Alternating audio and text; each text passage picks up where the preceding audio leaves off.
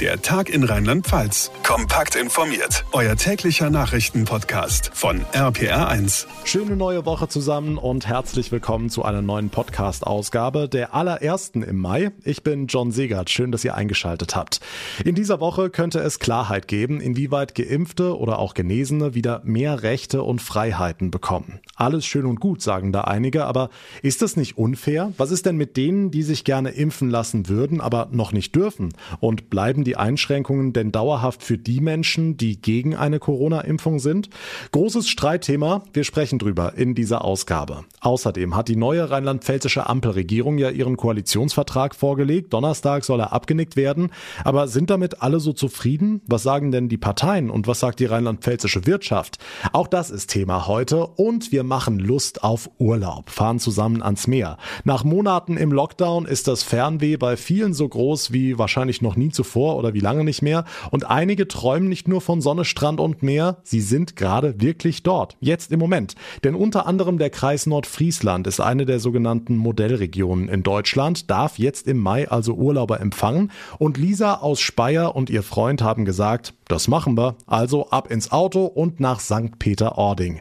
Wie Urlaub in einer Modellregion aussieht, wie genau das mit den Tests abläuft, was überhaupt möglich ist, Essen, Shoppen, Sehenswürdigkeiten und wann man wieder heimfahren muss. Das alles erzählt sie mir ganz ausführlich in dieser Ausgabe direkt nach den wichtigsten Meldungen vom heutigen Tag.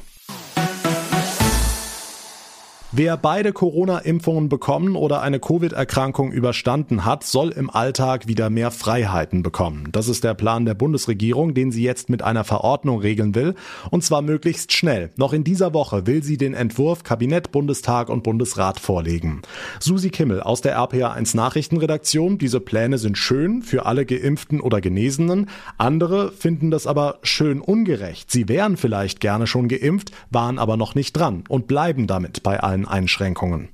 Ja, diese Frage ist leider noch nicht geklärt. Einige befürchten, dass diese Pläne die Stimmung in Deutschland ganz schön drücken könnten. Kritiker sprechen von einer Zweiklassengesellschaft, also zwei Gruppen in der Bevölkerung, für die unterschiedliche Regeln gelten. Das hat auch Niedersachsens Ministerpräsident Stefan Weil im ZDF gesagt. Wie mag das denn sein, wenn die eine Hälfte der Gesellschaft vieles darf und die andere nicht, obwohl die sagen, wir haben doch nichts falsch gemacht? Er nimmt also genau diejenigen in Schutz, die einfach mit dem Impfen noch nicht drangekommen sind. Hm, jetzt gibt's aber auch eine Reihe von Menschen, die einer Corona-Impfung skeptisch gegenüberstehen oder sich schlicht und einfach auch nicht impfen lassen wollen. Was passiert denn für Sie in Sachen Einschränkungen? Kommt also doch eine Art Impfpflicht? Also eine grundsätzliche Impfpflicht gibt es bislang nicht. Das Gesundheitsministerium könnte aber theoretisch eine Corona-Schutzimpfung für die deutsche Bevölkerung anordnen, wenn der Bundesrat zustimmt. So steht's im Infektionsschutzgesetz. Laut Paragraph 20 Absatz 6 ist das möglich, wenn eine übertragbare Krankheit mit schweren Verläufen auftritt und mit einer epidemischen Verbreitung zu rechnen ist. Beides trifft ja auf Corona zu.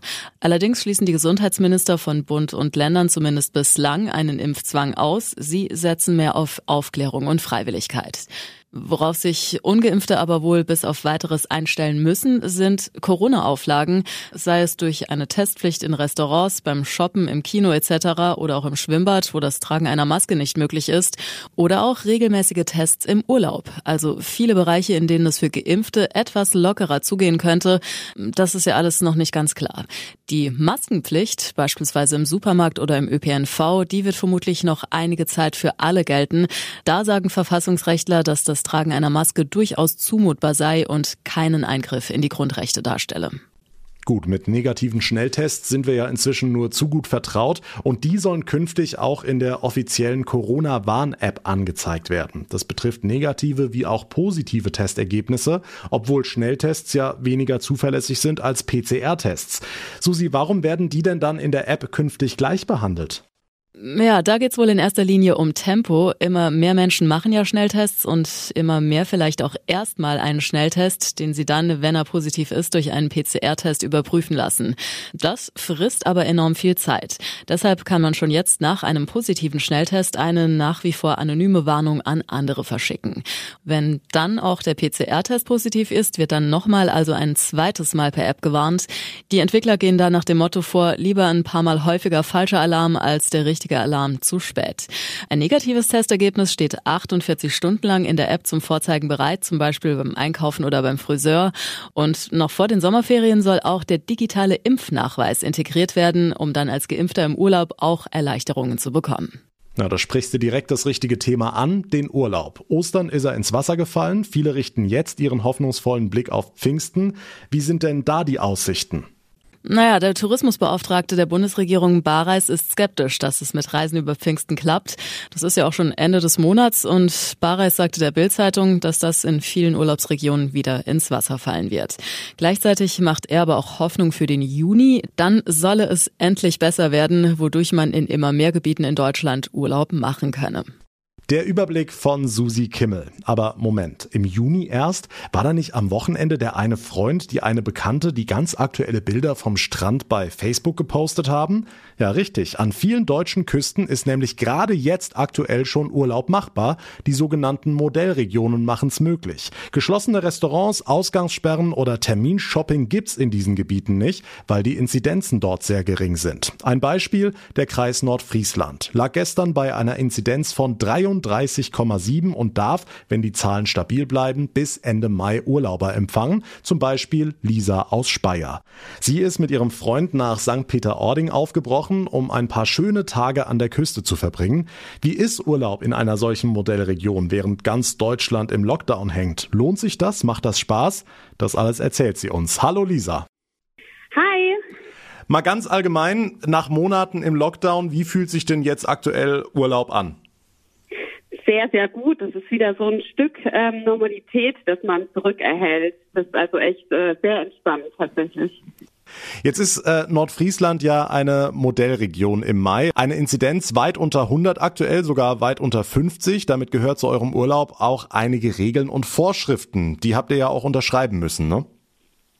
Das stimmt, genau. Vor Anreise bekommt man Formulare, die man sich durchliest und ähm, unterschreibt. Und somit einwilligt, an diesem Modellprojekt teilzunehmen. Dann gehen wir mal näher drauf ein. Seid ihr denn in einem Hotel, in einer Ferienwohnung? Also wir sind jetzt in einer Ferienwohnung und äh, mussten uns auch vor Anreise testen lassen. Das haben wir dann alles per WhatsApp ganz unkompliziert zu unserer Gastgeberin geschickt und ähm, die muss das dann auch aufbewahren. Also man unterschreibt auch in den Formularen, die man vorab gesendet bekommt, unterschreibt man einfach so diese Grundregeln von diesem Modellprojekt, dass man sich alle 48 Stunden einmal testen lassen muss und dieser Test dann unaufgefordert ähm, der Gastgeberin auch vorlegt und die muss den dann auch aufbewahren. Und ihr lauft dann quasi mit einem Zertifikat rum? Nee, nee, tatsächlich nicht. Das haben sie hier ähm, echt super gut gelöst.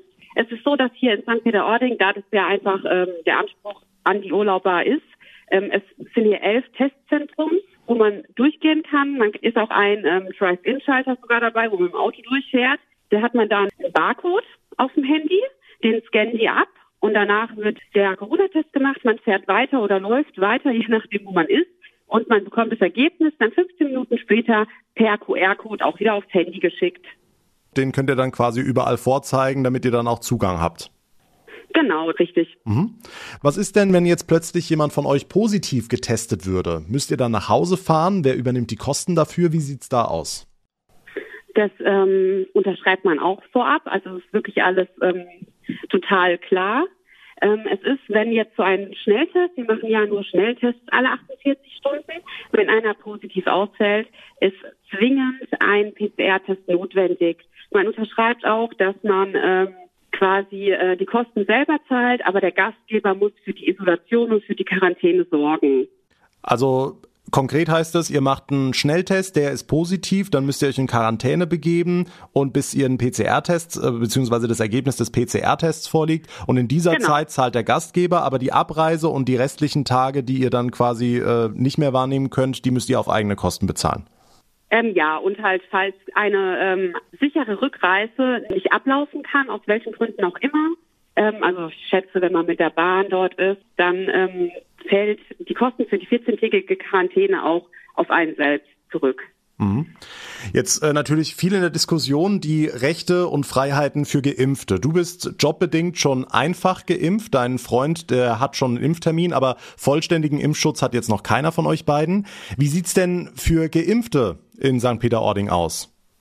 Also ähm, es ist so, dass sich Geimpfte einmal äh, testen lassen müssen in der Woche. Das ist Pflicht.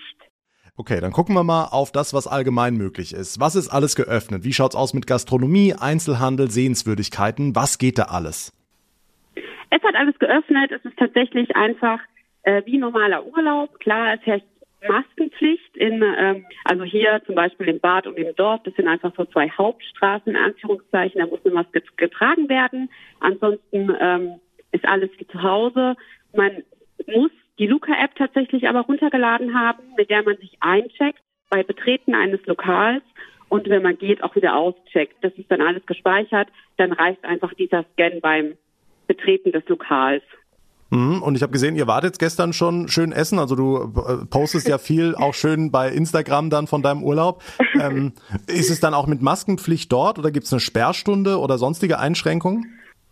Ähm, also ja gut, wenn man ins Lokal reinläuft, muss man die Maske aufsetzen, am Platz abziehen. Äh, Sperrstunde ist jetzt äh, je nachdem ähm, in der eine Kasse hat um 21 Uhr zugemacht. Das Restaurant, in dem wir gestern waren, das hat um 22 Uhr geschlossen. Also, dass hier eine Ausgangssperre herrscht oder ähm, das nicht, nee. Hm, und am Strand ist da alles normal? Könnte man, wenn man hart im Nehmen ist, auch ins Wasser gehen? Es ist, ja, zum Strand kann man auch. Ähm, es ist, ja, wie normal eigentlich. Mhm. Ähm, am Strand herrscht auch keine Maskenpflicht. Es ist, ähm, man könnte auch schwimmen gehen, äh, wenn man Lust dazu hätte. Äh, mir persönlich wäre es noch ein bisschen zu kalt, aber es ist alles machbar und alles möglich. Es sind auch verschiedene Aktivitäten möglich. Wattwanderungen habe ich jetzt gelesen, ähm, kann man auch machen, natürlich im kleineren Kreis und auch wieder alles getestet. Aber es ist jetzt nichts, äh, wo ich jetzt sage, okay, das hätte ich gerne gemacht, geht jetzt leider wegen Corona nicht. Also es ist wirklich alles sehr entspannt hier und die Leute sind auch sehr, sehr freundlich. Man bekommt direkt geholfen. Ich hatte ein paar Probleme mit dem Einloggen mit dieser App beim Test, weil ich keinen Internetempfang hatte. Und dann bekommt man auch direkt geholfen. Man kann an denen die Rechner, die machen das für einen. Also es ist wirklich super organisiert. Es ist echt total entspannt. Kann man sich gar nicht vorstellen, aber es ist wirklich wie normaler Urlaub. Kommst gerade aus dem Schwärmen gar nicht mehr raus. Ja, ich merk's. Nee. ähm, ist denn viel los in St. Peter-Ording? Also nehmen viele Leute diesen Urlaub in Modellregionen in Anspruch? Ähm, ich würde sagen, es ist äh, durch das, dass ja keine Ferienzeit ist momentan, ist es trotzdem sehr gut gefüllt. Auf jeden Fall. Wie immer eigentlich. Okay. Ich war schon öfters im Mai da, also es ist jetzt nicht, dass man sagt, es sind mehr Leute oder weniger Leute da. Es ist halt wie immer.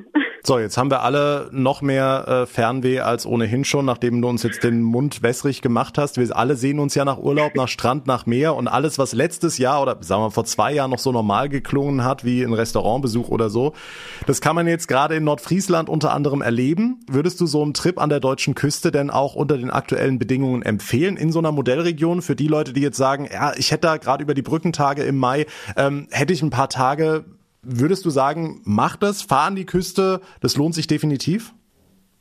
Ja, würde ich machen und vor allen Dingen auch ganz wichtig, sich unter keinen Umständen abschrecken lassen von dieser Testerei oder der Luca-App, wenn es Leuten zu viel ist. Es ist wirklich lohnenswert und es ist einfacher, als man sich vorstellt. Hm, und hast du Angst, dass die Inzidenz vielleicht in den nächsten Tagen rapide ansteigt und ihr dann wieder nach Hause müsst, weil über 100 ist Schluss, ne? Stimmt, über 100 ist Schluss, aber ähm, nein, besteht überhaupt gar keine Angst. Es ist hier alles sehr, sehr weitläufig. Es ist genug Platz hier. Es ist genug Platz am Strand. Also es ist, herrscht immer Abstand. Es ist nie so, dass man im Gedränge steht und sich denkt, hm, jetzt wird es irgendwie komisch. Es ist wirklich, also ich habe da gar keine Bedenken, dass hier irgendwie die Inzidenz steigen würde. Dann wünsche ich euch beiden noch einen wunderschönen Urlaub. Ich habe gesehen, ihr wart äh, heute schon mit dem Fahrrad unterwegs. Gestern 19 Kilometer spazieren gewesen. Hut ab. Ganz viel Spaß und vielen, vielen Dank für die äh, kurze Unterbrechung eures Urlaubs und auf jeden Fall noch einen schönen Trip.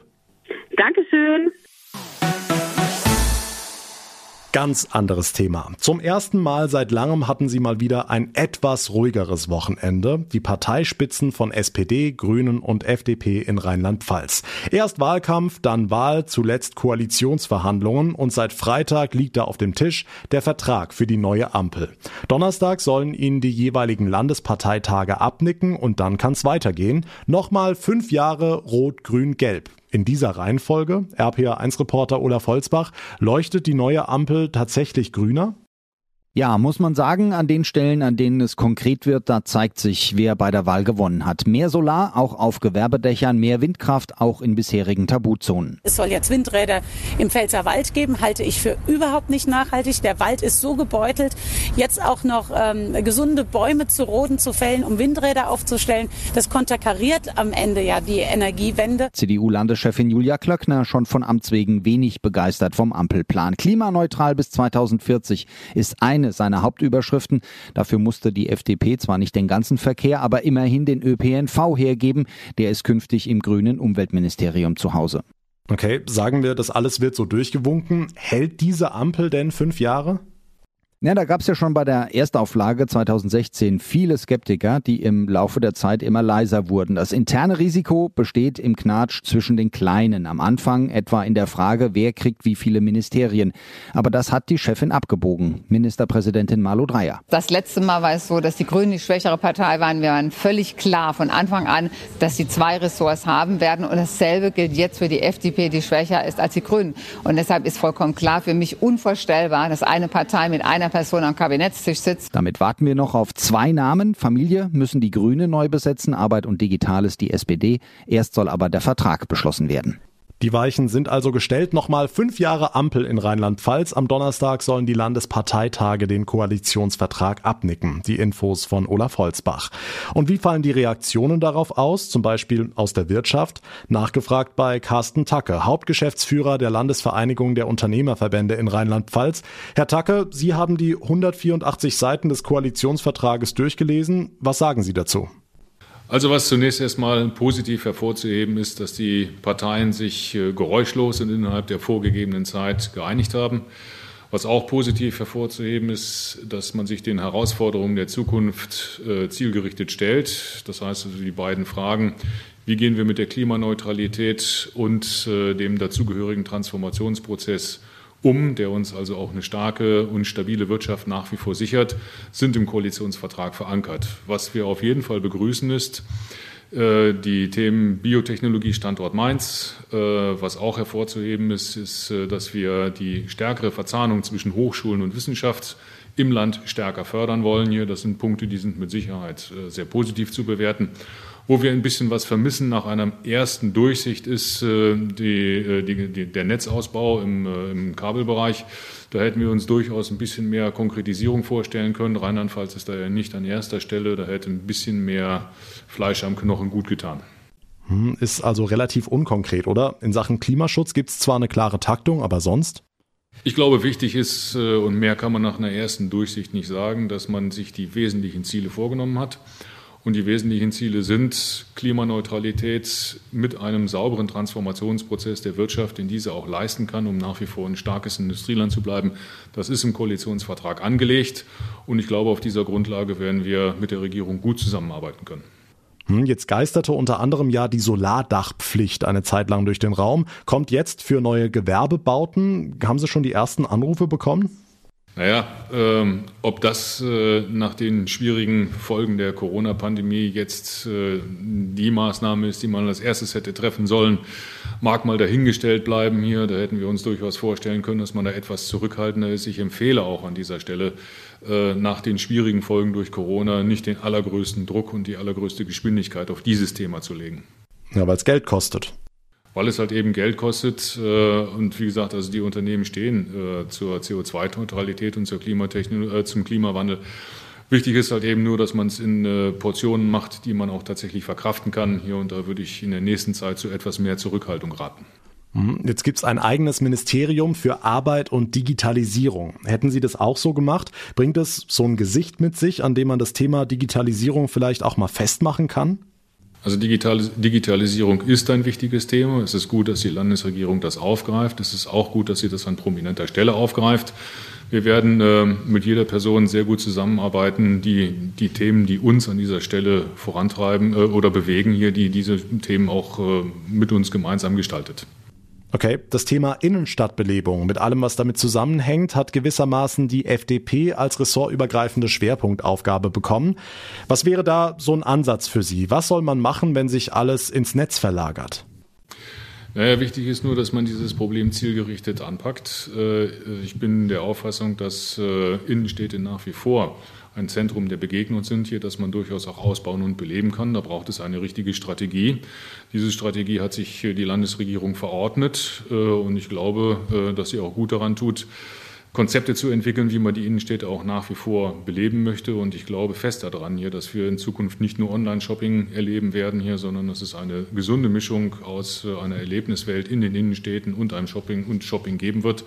Und das packt die Politik an und das ist auch gut so.